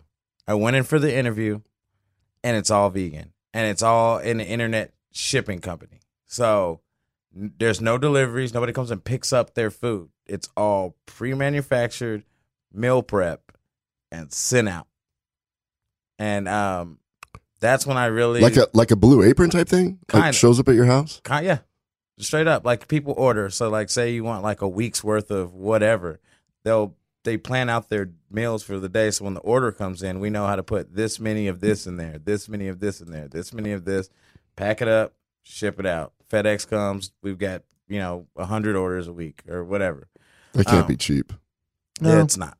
Um, it, it wasn't. It's not. It's not fairly. ex- I mean, but it's more package pricing than, um, you know, what I'm saying like you know, like you said, like you get you know 157, you get you know a box a month. So it'd be like you know 200 bucks, you get meal prep every day for a month. You see what I'm saying? Yeah. So, but it's it's based on a lot of soups, a lot of uh, tofu, a lot of um, um, just like super vegan ingredients, quinoa, uh, a lot of stuff like that. But that's what really versed me in like the ve- vegan side of of food, and I really loved it. I really ate a lot of the stuff that we had, and I was like, man, who knew that? Like, you know, just like stuff that's good for you actually can taste good because you know it's just everybody's thought in their mind is like that's good for you. It cannot taste good. Like you know what I'm saying if I if I gave you if I said this is quinoa uh, cream corn, it's completely vegan and you looked at it and you see the red quinoa and you see the cream corn and you're just like whatever but you taste it you would be like oh you just lose your mind and that's how i was like that's what i'm saying that was my transition when i came back to boston i mean like we had like some issues um me and my uh me and my well wife now we had some issues so i went away for a while you know and Oh, I- is that why you moved to Boston? yeah and then i Just take a little break. just take a break. Well, I had some work to do up there too. I uh, I do like some house restoration. I source like um like restoration stuff, like like literal like old glass, old wood. Oh, that's why you're commenting on the furniture here. Yeah, yeah. So Yeah. I'm always I'm always about looking for like you know like it's just my eye. I look at it like the, the remodel. That was the first thing I said to Devin when we were walking up the stairs. I said, "Man, from the outside of this building, you couldn't walk in and think that it looks like this." And I was like, "Look at this remodel." And like that's just me. That's like my eye. Like I said, I dip my finger in a little bit of everything. But so I went up there for that, and then of course, you know, I'm always gonna cook. I'm always cooking. If I have a job, I'm always gonna cook somewhere. It doesn't matter. If I have a job like right now, you know, I'm just, I'm I'm a chef, but at the same time, I'm dad. So you know, my job right now is being dad, helping out as much as I can. My wife is about to have a baby. I got to be there, so I'm busting my butt doing that. But I'm being dad right now. So When does she do? Um, she's a uh, preschool teacher. No, no. When is she due? Oh, when did she do? September seventeenth. Oh. Nice. Yes, that's what I'm saying. She's Congratulations. Well, shout out to her for letting you come. Yeah, yeah, no, that's what I'm saying. We're in the middle of a move right now too. Like I literally sweated through all my clothes last night trying to get all the boxes. We're just moving like down the like literally down the the but three breezeways down just to a bigger apartment. But I'm like, move out of the way. I'm like, babe, sit down and start taping up boxes. I'm like, fuh, fuh, fuh, fuh. like seriously. I got You ran it like a prep line. I like it. Seriously, I just took everything downstairs and then took the dolly and then just like stacked as many boxes as I could, took them to the truck and then just did the process over. Stacked up all the boxes back at the bottom and then just took them all back upstairs the other. So it's from down like upstairs to upstairs. So I was just I was dying. She's like, "Do you need some water?" I'm like, "I need everything." I'm just like, so, but yeah. So, but that's how that's what happened. So I came home. Um, like I was telling you, I, I helped out a buddy working at Smashburger, and then I went back to the bar because I just needed a job immediately when I got back. You know, You're a hustler. I Yeah. love it. I, I got I got to work. I got to get that money. I got to. I got family. I got to. So I was working two jobs, and then I just got tired of it, dude. So let's talk about that. Working two jobs. One of the things that we always talk about is how stress affects your body, how lack of sleep affects your body, how eating processed foods affects your body. Yep.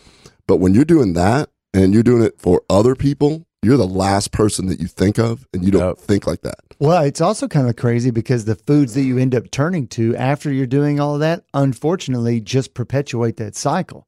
Yeah. Because if you're not eating healthy and you already don't, you're not putting in that thought for yourself and you still turn to that lesser food, unfortunately, you're just compounding what's kind of already in, in, in progress, which Right. is this perpetuating inflammation. Well, we did we did a show where you talked about the airline food, Oh, yeah. where they they know how to uh, put in extra salt and sugar because it, you have less taste when you're up there. There, yeah. When your cortisol levels are up, so if you don't sleep well, your cortisol goes up, and you have a natural propensity to find um, easily to digest high calorie foods Mm, because right. your body's trying to tell you you're in a fight or flight. Right. So in evolutionary standards, that would that would make you survive. right. But now the stress never goes away. You you didn't just run from a saber toothed tiger and now you get to eat, you know, Yeah. whatever Cheeto burger, Cheeto Oh, God. Kentucky Fried Right, Chicken. Seriously, I said, did we say? I said, don't talk about that. We're not talking about that. I would not. That's just that shouldn't even be a thing. So were you were you able to sleep and stuff when you're working these two well, jobs as a chef? It, it was. It wasn't so much that. It was. Um. It was like, like you said, like the unhealthy eating. Like, I could feel what I was eating. You know what I'm saying? Oh, yeah. And especially like, but like you know, and with that, you know what I'm saying, there was still like you know some some you know drinking. And, and stuff like that because you know you want to go to sleep so you might yeah, you got to want- wind down. yeah, you want to wind down and you want to, you want to make sure you go to sleep, but you you know you only maybe only ate once that day, so you know all that alcohol is already just going to hit you and it's going to tear you all the way in half. Then you're going to be dehydrated. Then you got to try to hydrate all day, but you know you got to go to work, and then you got to you know what I'm saying, and then you got you know you got your your wife yelling in your ear that I don't ever get to see you anymore, and you know it's all this, Daddy, where you been? I'm always sleep when you get home. And then yeah, so I saying that and just being honest about it, that you don't have to be a chef working two jobs. This No. is most of America. That's anybody. I mean, when I drive, so we're, you know, I live in Plano and I, you know, Yeah. you can see the drives. Yeah. It's, it's long. I come early to work out at the gym. So it takes me like 25 minutes to get to Colleyville, which I'm like 90% of the way here. And it takes me another 20, 25 minutes at 730 to come over here. And I'm looking around. I'm like, people do this every single day. Yeah, People are spending. And then we did an episode where we discussed sitting and how dangerous just sitting is Yeah. right. and sitting, but people don't realize, oh, well, I, you know, I go to work and I sit a little bit. No, no, no. You drove an hour and a half to Have work. Yeah. You know, and this isn't this is Dallas, which isn't that bad. Atlanta, Houston, L.A. L.A. I think that's just a rite of passage. I think it's how they live. Yeah, like seriously, I've never, I couldn't imagine sitting four hours in traffic just to get to work. Like you, I got to leave at three a.m. to be at work at seven. You're So like- there's yeah, think about that. Now, what you just said is the same stuff because all of us have to balance work life. right, But you're right. You're trying to provide for your family. Your now wife is going, hey, you're never around. right, Your kids are like, you know, daddy, I want to, I want to hang out, and you're just like, man, I am exhausted. I'm tired, and Yeah. Mortgages due. Yeah. This is due. It's the. This is why, as a society, we're we're really struggling, and the ability for you to stop and say, you know what? Now I'm at a point in my life where I'm going to meditate. Yeah. I'm going to be in a different place. I did. I was just like, I'm done with this. I did. I just left. I just left. I didn't. I didn't like to be completely honest. Just straight up and down honesty. No two weeks notice. No nothing. I just stopped going. I was like, I cannot do this anymore. I couldn't. I just couldn't do it anymore. It's hard to rationalize the uh, the obligations that you know you have to do versus the things that you wish that you could just do. More family time, more time with the kids, and in the back of your mind, you still know that if you don't take care of the X, Y, and Z, even though that's not what you really want to do, that's actually what is providing the shelter, the food, the access, the ability, the ability for them to grow and develop. It's a hard balance, and I think it's only getting, it's only be compounding now. Yeah, the only person that really pulled that off well was Willie Nelson by not paying taxes for like 40 years and just didn't care. That was the next thing I was going to say. Everyone stop paying taxes. Yeah, I mean, he's, he was he was somebody that just the way. just smoked weed and played played his guitar. Yeah, he was like, I don't care. And then when they asked him for it, he said, I ain't got it. Like, you know what I'm saying? So, a message to all of the listeners is uh, if you hear examples of Willie Nelson or Keith Richards, take that all with a grain of salt. Yeah. Well, then again, we can sit there and throw in Wesley Snipes that Yeah. tried that. Also said, no, you're going to jail. Yeah, they got him. They got him. You should have. You should have paid taxes on that blade money. Um, Blade All right. So, how did you now? The thing that we're going to talk about is this kick-ass restaurant that you're at now. yeah, Flower Child. Flower what I- Yeah, I call I call all my people my flow chos. I'm like, what's up, flow chos? Nice. You know what I'm saying? But yeah, um, I've I've been with them for a while now. Was well the new store since it opened. Um, it's been open probably like four. We're at Preston Royal. Did you um, right did there you come Dallas. on as as chef? No, I came on as line cook. Wow. and that's what I'm saying. I'm still in transition to uh, to get like to be Susu. You know what I'm saying? Right now, I'm I'm shift lead, trainer, new restaurant opener. You know what I'm saying? And and Sue sometimes. You know what I'm saying? But it's still gonna take some training because I'm gonna have to go to other stores and do this. So it's got it's about getting all your certs. I have to be certified like truly with everything. But with the new restaurants opening so fast, that's why they're like, dude, we everybody's got to get this right now because we're gonna need all y'all to step up when other people leave. What do you think makes it so successful that this restaurant is expanding so rapidly? It's the food, dude. It's the food. It's the atmosphere too, though. When you come in, everybody's like, "Hey!" Like when you come in, everybody's gonna be the nicest, coolest person in the world to you. Whatever you want, whatever you want, we're gonna get. Like if you bring your son in with you, and he's like, "Dad, I, I wonder if they got mangoes."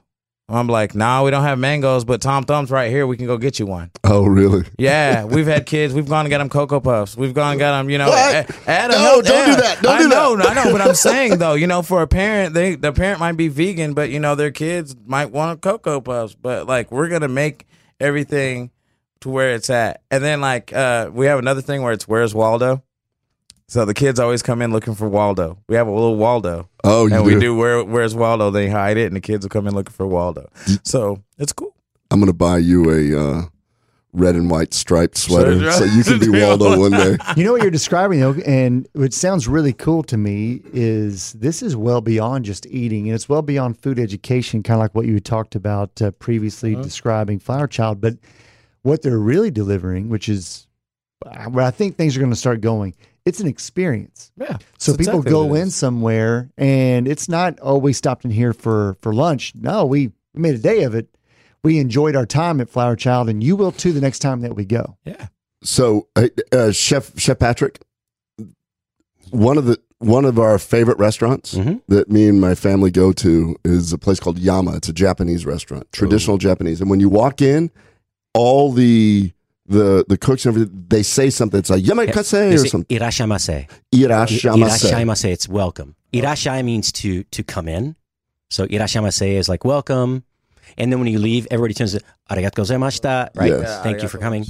So that uh, it is very similar to that, where you know everybody. I mean, the, it's showing my age, but yeah, everybody knows your name, kind of thing. But when you walk in and you realize that you're there, they're there to enjoy the experience with you. Very different than I don't whatever chain you want to choose. You know, where it's just not there. But so the, what what I really like is that you can do what you said earlier, where you did not feel comfortable serving the food that you would not eat Right. now you're doing something totally different. You're changing mentality. You're educating. You're Right. becoming an educator, which is really cool. Heck yeah. That way that they continue to not only enjoy the food that they eat there, but they probably, before they know it, begin to start feel good themselves. Yeah, I mean, we have we uh, as as far as that goes as well. We have standards. You know what I'm saying? Like, and it's still that to that point. Like, if I'm making a plate for somebody and there's something on it that I don't feel that that I should even put out, I'm not going to. Sure.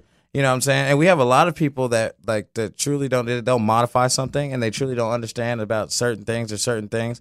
We're smart enough to know if somebody says I want quinoa uh, quinoa cream corn with no yogurt, that means they probably have a dairy allergy. So with that, if I put that on there, I, I'm not going to sprinkle Parmesan cheese on top of it and Parmesan cheese on top of you know whatever. I'm going to put everything on the side and stuff like that. But it's like you get to know your customers, you get to know the people that come in, our, our guests. I'll say not customers because they really are our guests. They come in. I've never seen happier people sitting down at a table and eating, and we have a lot of communal um, eating as well. Like our tables it might be two people that don't even know each other sitting at one end of the table and the other people sitting at the other end of the table. Like, you know, I love of- restaurants like that. Yeah. I do too. So there's a lot of communal eating and you know, it's it's I really just love it, man. I mean, that's that's what Flower Child's about, dude. It's it's it's love, you know.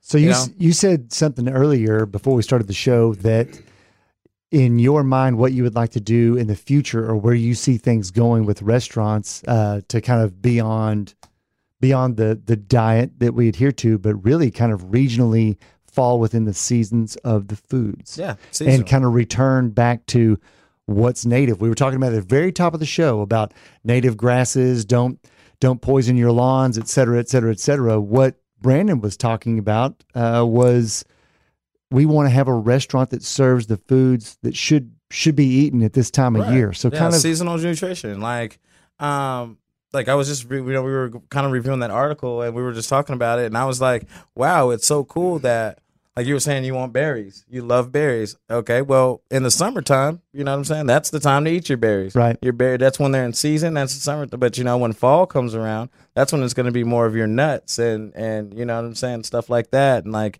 um, yams and you know the, the warmer climate stuff that that's finally growing through the end of the summer sure. and there's you know it it goes to with eating those things it helps you build up immunities to a lot of allergies that you can have if you didn't eat those things I, you Yeah. know, that is something about seasonally I've never thought about. Right. Is that so many people develop sensitivities to food, Mhm. and is it possible that they're developing it, uh, developing it because they eat it year round? I, yeah it's got to be something.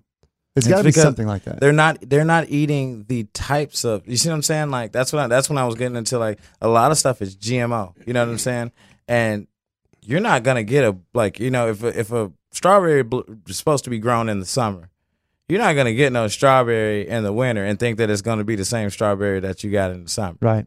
you see what I'm saying? It's that's what I mean. It's it's I think regionally. That's what I'm saying. It has to be sourced regionally as well, not just like that's when I was getting onto the uh, the mushrooms. When I was Uh-huh. saying the Midwest is a really big mushroom area, Right. but there's only a certain time that you can get certain types of mushroom. Right. You know what I'm saying? Like, you know, you just your your chicken of the woods or you get, you know, shiitakes or whatever, but out of season, they might not you might actually get an allergy because you're eating it out of season. Oh, that is. Remember when um, we had Cooper on Mhm. and we were talking about mushrooms and he was describing the cap and when you take it off during certain times, you put it on there, it'll have its Of spore yeah. and all this stuff. That is a very good point. Maybe you eat it too soon, too late. The it, it has a completely different immunogenic effect, meaning Right. that your body will react to it differently. Just like you talked about oranges, we eat these Yeah. oranges that are huge, but how should we be eating oranges? Oranges oranges should be wax free. They should be almost a greener a greener color. Like I mean, for a real like a real orange off of a tree. If you're gonna look at an organic orange, and then when you open it up, the the inside of it should be almost like a uh, like closer to like a pink than like a bright yellow or you know what I'm saying. But like you know, blood orange is of course red. Um, but you know what I'm saying. You get these bright orange, shiny oranges, and you, you know that it's just like what it is. Well, they've done like they've they've actually done psychological tests for supermarkets where the it's you pick your fruit based on the beauty of it, and that's how come they arrange it in certain ways. And even if it's like the less shiny apple will just go to waste, and then that ends up being in that whole try and sell. You know, And that was probably a farm raised probably the best apple picked apple by hand that made it into the store, not ran through wax, you know? So it's it's it's like that though. But yeah, that's what I'm about. So, all right, let's fast forward. You can have everything that you want. Where are you with this whole scene? I'm right now. I'm just I'm I'm happy where I'm at. I'm you know hoping to move forward, hoping to like maybe do some openings, like you know see see the expansion of this company. But I mean, by the end, you know, when I get hopefully my executive chef status, I can work on doing my you know being a restaurateur, being being able to start to you know really follow what I want to follow. You know what I'm saying? I'm learning. I'm learning the staples now. I want to be able to put everything I've learned into what I really feel like people would want and need. Want and need. So, what you're saying, you're no different than a doctor. Right. You can change lives. I hope I can. I hope. Well, I hope I can. I know I will. Chefs, just chefs there. can make a huge difference in people's lives, and I think that having that attitude is going to be amazing. I think there's a movement going on right now with restaurants like Flower Child, which are not only having a great environment, but they're educating, and you have people like you getting on shows talking. Right. So I want to thank the restaurant for letting you come over here. I want to All thank right. your pregnant Sure. wife for letting you come over here, which is Yeah, more important. right. Yeah. Thank you, baby. That's right. Well, Brandon, it's been a pleasure having you on the show. I sincerely appreciate it. Uh, this has been uh, Gut Check Project episode 17. Be sure to like and share and check us out at gutcheckproject.com where you can connect with us and let us know that you've liked and shared to win your own Atrantil and KBNB CBD. We will Right see on. you next week. Awesome show, guys. When you drive with Uber, what moves you moves us. That's why we're providing new drivers with a one time earnings guarantee offer to help them plan ahead. What moves me? We're expecting our first kid soon, and I'm just trying to plan ahead uh, so I can give them whatever they need. Uber. What moves you moves us. Earn at least $2,700 for your first 400 trips in Washington, D.C., guaranteed. Drive with us at uber.com slash drive. Guarantee earnings offers are for a limited time only and vary by city. Additional terms apply. Experiences driving with Uber may vary. It's cutting into your exercise time. It's stabbing you in the back nine. And it's attacking your peace of mind. It's pain, and it's getting in between you and the life you want to live. CBD Medic targets your pain at its source. It's fast acting relief with active OTC ingredients, plus the added benefits of THC free hemp oil. Get back to your life with CBD Medic, available online and at CVS. These statements have not been evaluated by the FDA. This product is not intended to diagnose, treat, cure, or prevent any disease.